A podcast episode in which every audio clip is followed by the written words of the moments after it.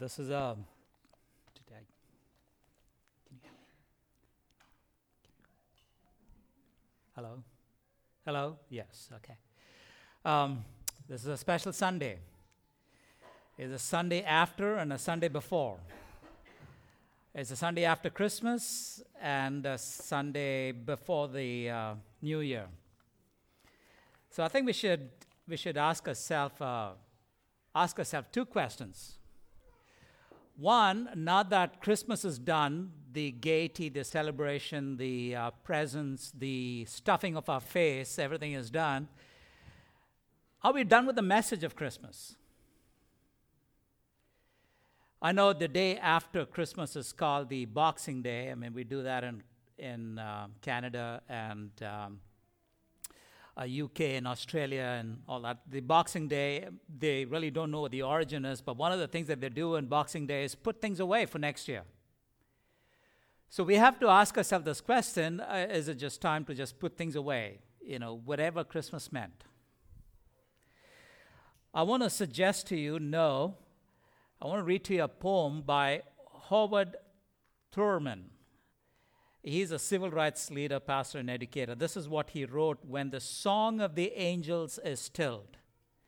He says, When the song of the angels is stilled, when the star in the sky is gone, when the kings and the princes are home, when the shepherds are back with their flocks, the work of Christmas begins to find the lost, to heal the broken, to feed the hungry, to release the prisoner to rebuild the nations, to bring peace among people, to make music in the heart.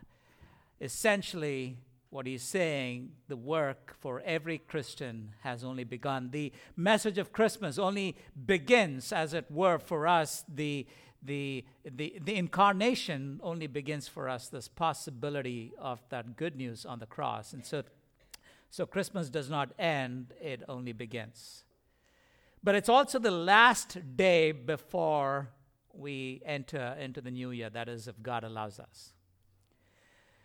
And uh, so the year is coming to an end, but we know eternity does not. Uh, and so I think it's a good time to pause for an introspection, to, to recalibrate, as it were, how this year has been. Because, you know, are we at the same place that we were at the beginning of the year? Have you matured? Have you moved? Have you changed? Have you, have you known more of the glories of Christ? Do we know a little more about who He is? It's good to examine ourselves because the injunction of the Bible is often that. This is what the psalmist says in Psalm 119, verse 59.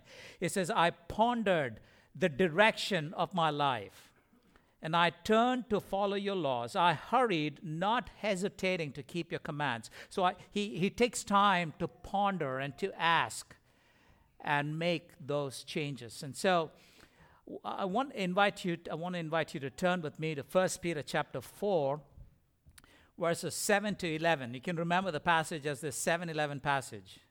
Okay, so the 7 11 passage of 1 Peter chapter 4, and this is God's word. The end of all things is at hand. Therefore, be self controlled and sober minded for the sake of your prayers. Above all, keep loving one another earnestly, since love covers a multitude of sins. Show hospitality to one another without grumbling. As each has received a gift, use it to serve one another as good stewards of God's varied grace. Whoever speaks is one who speaks oracles of God. Whoever serves is one who serves by the strength that God supplies, in order that in everything God may be glorified through Jesus Christ. To him belong glory and dominion forever and ever. Amen. May God bless the reading of his word. Father, we, we thank you for your word. We thank you, Lord, that as we stand here, we look to the presence, the, the teacher, the comforter of the Holy, the, the Holy Spirit to teach us and to show us, Lord, and reveal to us uh, the Lord Jesus Christ. Speak to our hearts, Lord. You know we are needy people. There's much that we need to know and strength that we need for this life. And so we pray, Father, that your word would feed us and um, encourage us and build us and strengthen us. And as we look to your word, that it will throw light in areas which have been left aside with sin and in darkness, Lord, those the, the, that sin will be banished from our lives, and that we will live as the text suggests to the glory of God. We thank you again. We love you, Lord, in Jesus Christ, our Lord's name we pray. Amen. And so Peter is uh, asking, answering a question we didn't ask. The question is, how do we live with eternity in view? How do we live with eternity in view? And I think that's a good question to ask because if we are one year closer to the Lord's coming, then it matters what we do here. Uh, Henry uh, David Thoreau, again, he says, as if you could kill time without enduring eternity. As if you could kill time without enduring eternity. As if you could do, like, you know, just do what you're doing, just kill time without redeeming it and not impact eternity. As if you could spend your time without affecting timeless eternity. So, if that's the consideration before us, what Peter does here is he brings to us, like a good modern day preacher, three points. Three things he brings to us, and then he connects it to the fact of us, uh, you know, doing it for the glory of God. So, the first one is in verse 7. You will see there it's called earnest in prayer. Therefore, be self controlled and sober minded for the sake of your prayers. Verses 8 to 9 is being fervent in love. Fervent in love. And then verses 10 to 11 is faithful in service. And we'll look at each, each of these and try and understand what it is that God would have us understand. We'll unwrap this. So the first one is to be earnest in prayer. The end of all things is at hand. Therefore, be self controlled and sober minded for the sake of your prayer. Now, First Peter has been written for to the suffering Christians. They've been suffering. And so this book has been written, this epistle has been written, and chapter 3 is very specifically, he mentions about the suffering, and then he brings it, connects it to prayer. He said there's something about suffering and this prayer that's, that's connected. You see, the Lord Jesus when he prayed, there was the, the disciples asked, Lord, would you teach us how to pray? Peter had seen this. He saw specifically in the Garden of Eden, um, sorry, Garden of Gethsemane, at the point where the Lord was humanly speaking at the at the depth of his trial, what he does is he prays. He prays. Earnest prayer. But I want you to notice that this prayer is conditional. That is what caught my attention. It's conditional. You see, it says in the ESV that I have here it, that it, you should be self controlled and sober minded for the sake of your prayer. Depending on your translation or version, you, uh, it says serious and watchful, or earnest and disciplined, alert and sober minded.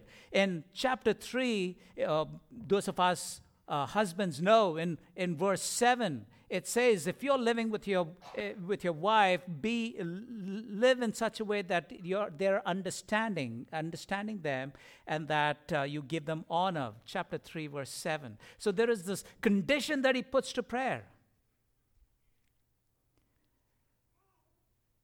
the effectiveness of prayer is evidently very dependent on the spiritual health of one who's praying. Listen to this.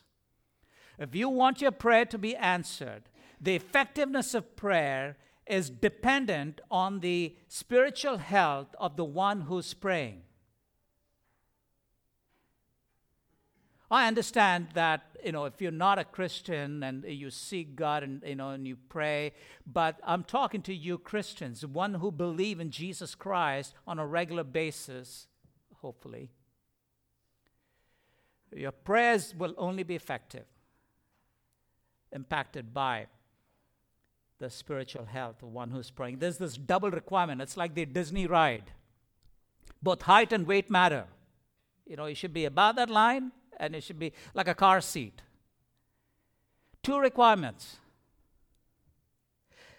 Someone said, eschatology has ethical implication. That is, if you really believe that God, the Lord is coming soon, the, the Lord's coming in soon, then your attitude and your behavior, the things that you do must, must, must match up. And it must reflect in prayer. And so, what does, what does Peter mean by self controlled and sober minded? I want us to understand that, all right? So the first is self controlled. Self control means our passions, our desires, our flesh is under control, that our self is reined in. Okay? It's not our self that is ruling, it's not sitting on the throne, it is under control. But I want you to understand there's sometimes this misunderstanding between self control and self discipline. They're two different. I, I want to create that distinction because if it is just self discipline where I control, I keep myself under control, then the karate black belt guru or master would be a prayer warrior. The kung fu master would be the the best prayer warrior that there is because you know they do a lot of self-discipline if I'm controlling my, you know, sometimes you hear people say, listen, I've, I've got myself under control. I, I just want to let you know if, if it weren't for that, you would know who really I am. But I want you to understand, dear brothers and sisters, self control is the fruit of the Spirit. It's got nothing to do with you. It's not about you controlling yourself. It's about you saying, God, I can't do this. I can't help it. I, would you take this and take control? It's the fruit of the Spirit. So I have got, I, I have this need to submit to the Spirit of God that He would take it and He would present in me this control. And so when, when, when, when I react to things or don't react to things, I, I don't. I, I don't boast or I don't say, you know, you should really see who I am. I would be joyful because that's what the fruit uh, delivers to us. The fruit says, Wow, God, I didn't think I could do this, but thank you. The unnatural, the divine is evident in self control. The first is self control. Second is sober minded. It says there, so that you are self controlled and sober minded. Sober minded is where you're clear headed and you're sound judgment. You, can think straight. You got your head screwed on right spiritually.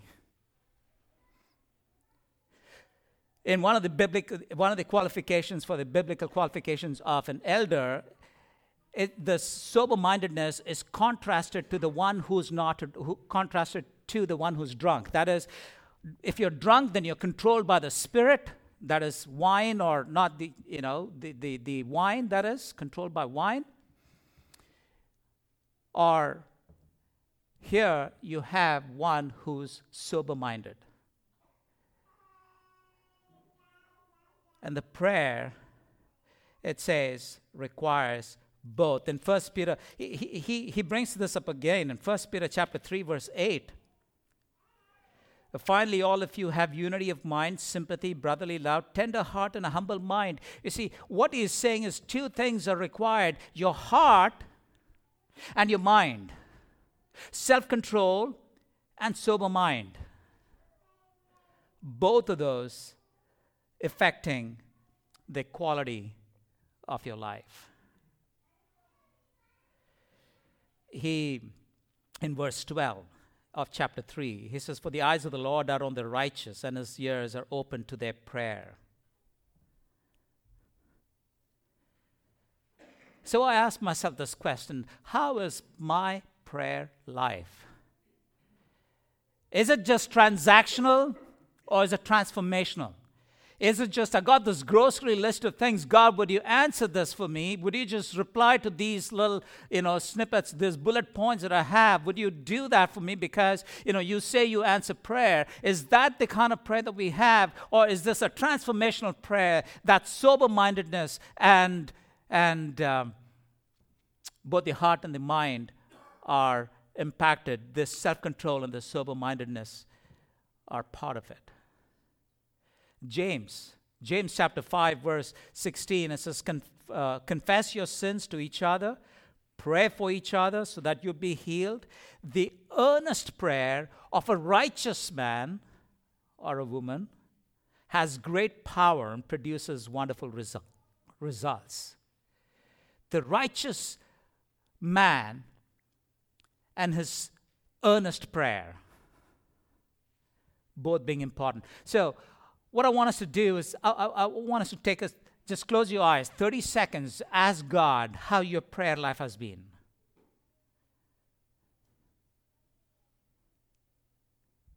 Examine your heart and your mind. Examine if there's been any sin in your life that's prevented this prayer from being answered. Examine if you're treating your spouse with honor and living in an understanding way. Or if you don't have a spouse, the way you treat others.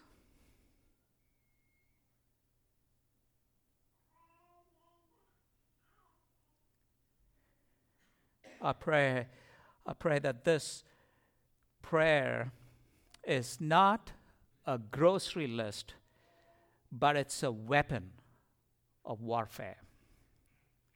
And just as they have rules and regulations of how weapons must be handled, prayer, we, th- there's at least this double requirement in this passage of sober mindedness and self control.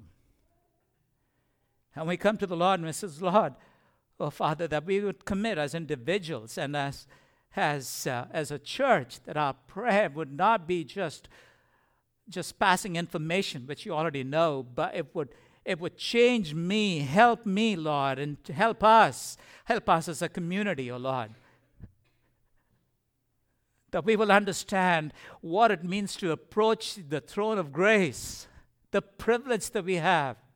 We have, we have just relegated it to just, uh, con- uh, just an ask without the, or a task without, without this relationship. We pray, Father, that, that we will understand the joy of having a conversation, a relational conversation with you. Check our hearts, Lord, and check our minds. Self control and sober mindedness. May He be glorified, Lord. Father, we know that we want to do all this for your glory.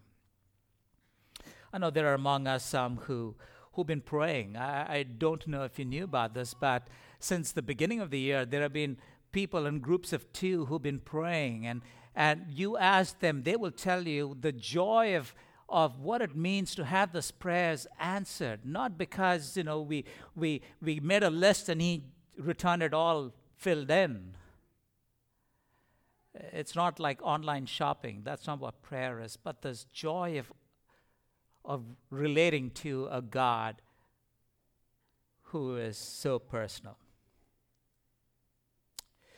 But second, that we would be fervent in love. Above all, it says, above all, love has priority over all else. Above all, and just see this again, this love is qualified. It says, love one another earnestly or fervent love. Not just love. Love itself, sometimes we find it difficult, but now this is love that is fervent. It's like on fire, it's on passionate fire. Uh, that's the kind of love we're talking about the Greek word used here in the non biblical describes a horse at full gallop. Like, you know, it's just nothing can stop it. It's like a runner's training for the tape at the finish line. It's like this love will accomplish what it starts a fervent love.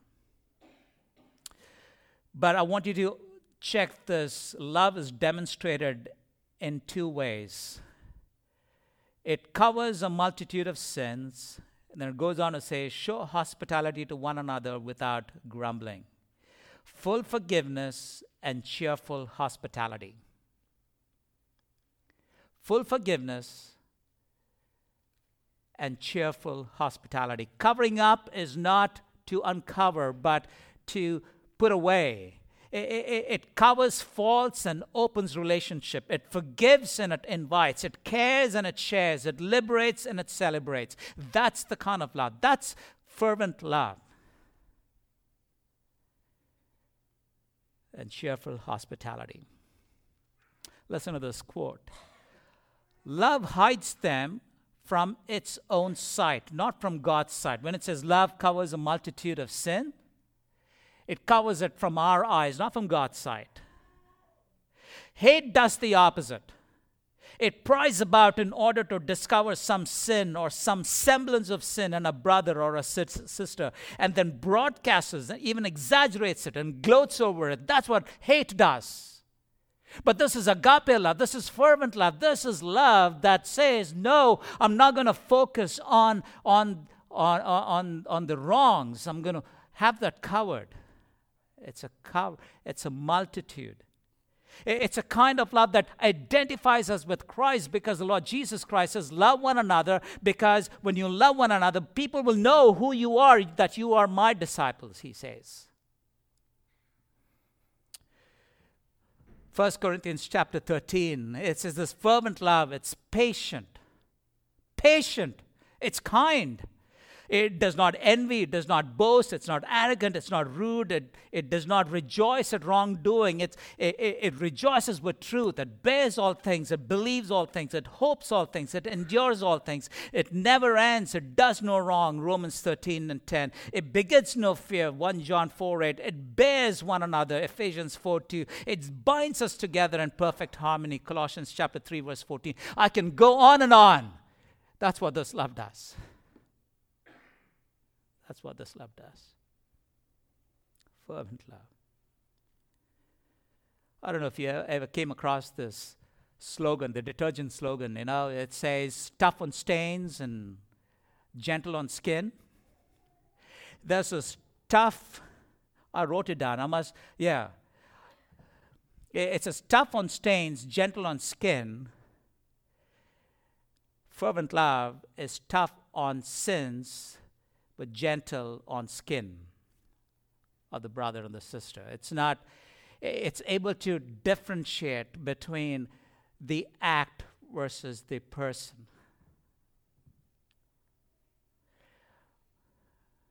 We have a, um, we have a table surface at home that we used a, an abrasive by mistake. What it needed probably is tender love we needed to get the stain out without spoiling the surface. Fervent love is able to do that. It covers the sin, it takes away the sin, it showers the person with love. Fervent love.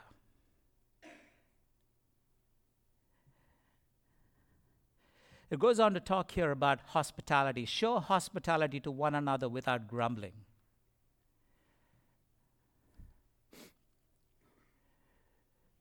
Let me read to you a quote by J.W. Alexander. We are, we are perhaps ready enough to make our guests welcome, to provide for the lodging and, and refreshment, to show them the wonders of our environs, and to invite friends for their entertainment. But besides this, we owe a duty to their souls what is being said here is this you see, hospitality and fellowship are evidences of fervent love. That is, you see, th- there is this difference between just a get together and a fellowship. You see, a get together, I satisfy my desire to hang out or to have fun, but here it's intentional and towards the other person, it's directed out, it's not self focused. That's fervent love. So when God says He loves you, he, He's talking about He loves you. He loves you. He loves me. We'll, we'll take eternity to get past that. But today, the question is have, have we passed on this fervent love? So let's pause and pray and ask. Examine that our love is outward directed rather than self seeking. That whether it's hospitality or whether it is anything that we love doing, it's not because we love doing it, but because the love for people trumps even that. That's fervent love. That our every task of hospitality, everything that we do, whether it be a Sunday during break here or, or whether at home, that we do it cheerfully. We do it with, without grumbling, as this verse 9 in ESV says that. And that we as a church would love one another as Christ loved us. Fervent love. But not just fervent love, as you continue to go on, see in verse um, 10 and 11 faithful in service. Faithful in service. It says, as each has received. That means every Christian, every Christ follower, everybody who's been impacted by Jesus Christ has received a gift. God is a gift giver. He and to all his children, and he's done that without exception or without oversight. That is like, oops, I, oh, I forgot to give it to you. No. All of us has a gift. But when we pout, when we say, No, I don't have a gift, then we make him a liar. And when we are unhappy or dissatisfied with the gift that he has given, uh, given us, then we have just been ridiculously ungrateful. So we have a gift. It's a gift. We didn't earn it, we didn't deserve it. It's a gift. I want you to understand that this gift is like the Christmas gift. Many of you bought Christmas gifts, but you didn't buy it for yourself. Well, I don't know, some of you may have. I, I don't call, call that the self gift or whatever, but really, we buy these gifts to give to others. And that is, that is what God is saying. That's what these spiritual gifts that he that he is talking about. That these gifts have been have been given to you so that you can pass on, you can share, you can encourage, you can build. As the as the passages that speak about spiritual gift will tell us, it's about the building of the body of Jesus Christ. I remember growing up when uh, during Christmas, my uh, we weren't really very well to do, so but my dad would go out of his way to buy the special cake uh, for our neighbors, and we would have homemade cake. I never got to taste that special cake that I gave to neighbors. I would go and give it to them, but I never get to ch- taste it. Hospitality without grumbling was 101. We have gifts that God has given us. And that we are to be good stewards. There's a reckoning. There's a time of reckoning. There's a question that's going to be asked. What did you do with those things that I gave you to build the body of Jesus Christ? To build and encourage each other. What did you do? We are stewards, we don't own it. And it says of the manifold grace, that is, out of his abundance, he's given one for everybody. And in this group, he's given different gifts. And so together we can build. His variety of grace, that's what one of your translations would say, us, uh, say it. And then Peter goes on to provide two examples of the gift as a speaking gift and a serving gift, but really how this can be used for God's glory. And then, and then it goes on to say, you see, he gives the ability to use this thing. You see, because he says in verse 11, by the strength that God supplies, in order that in everything God may be glorified. So he equips us and he enables us so that we can reach this end goal. The purpose is so that he would be glorified, that God may be glorified through Jesus Christ. And I thought about it, and uh, this is what convicted me. You see, sometimes I serve, I do things because I like doing it. So I, you know, kind of satisfy myself. But when it is serving, it is not always what you like doing, it is because you're serving the God you love. I remember, and, and uh, Joyce will attest to this, this is when Dan was really small, and one of the elderly ladies at church, uh, at, at, at that church we were at, she was talking about how she raised three of her kids and how when uh, th- this is many years ago and when their noses become infected she would actually suck it out with her mouth. I was like how do you do that? How like how?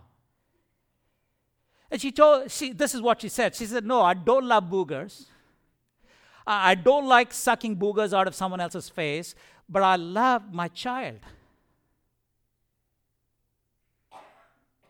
That puts it in perspective, doesn't it?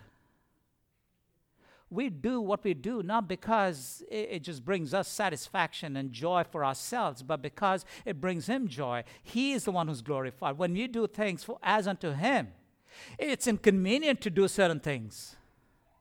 It's out of your comfort zone. Eh, it goes beyond the depth of your pocket sometimes. Let's not be penny pinching or eh, eh, in any which way just like, okay, I need if you understand what we have received in Jesus Christ and to be able to do it all for His glory.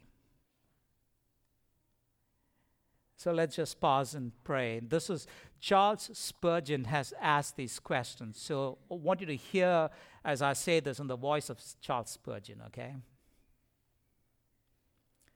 Do I only serve God when I'm in good company? He had an Indian accent, by the way.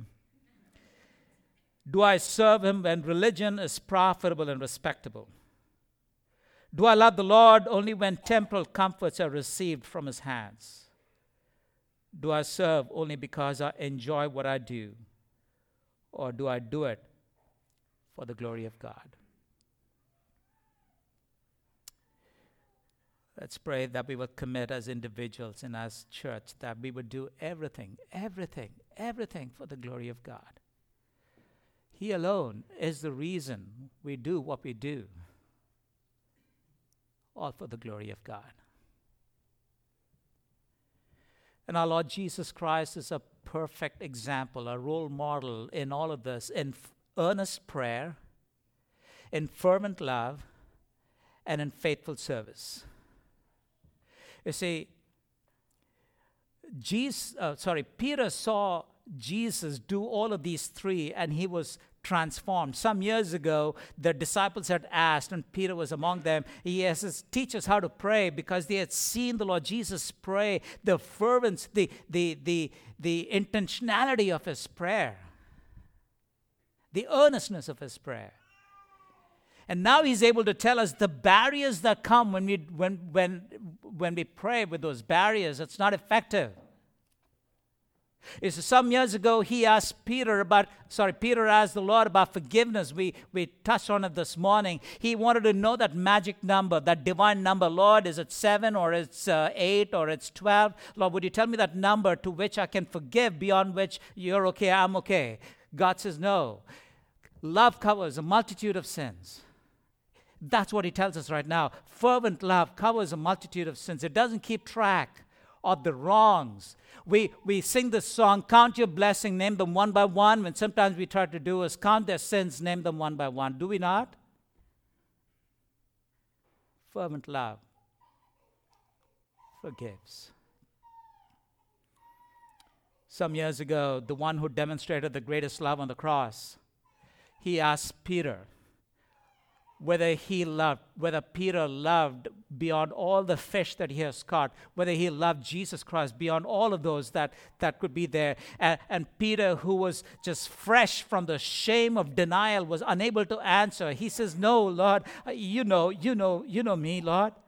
But now he says, here he says, by the strength that God supplies, that it is through the strength of God alone that I can do what he's asked me to do. So we have no excuse because the one who equips us is also the one who enables us, all for his glory. And some years ago, when Peter should have got up and washed the feet of, his, of the other disciples, he sat there, and the sovereign one knelt to wash his feet. And today, in, in, in this episode, he, he, he now uh, he now challenges us to be good stewards as we serve.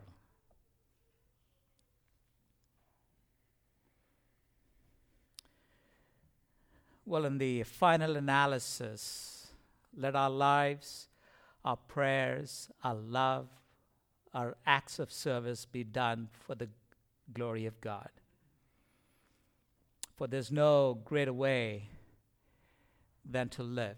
Another year God is giving us. And Peter says, okay, that's easy to remember. Let your prayer be earnest.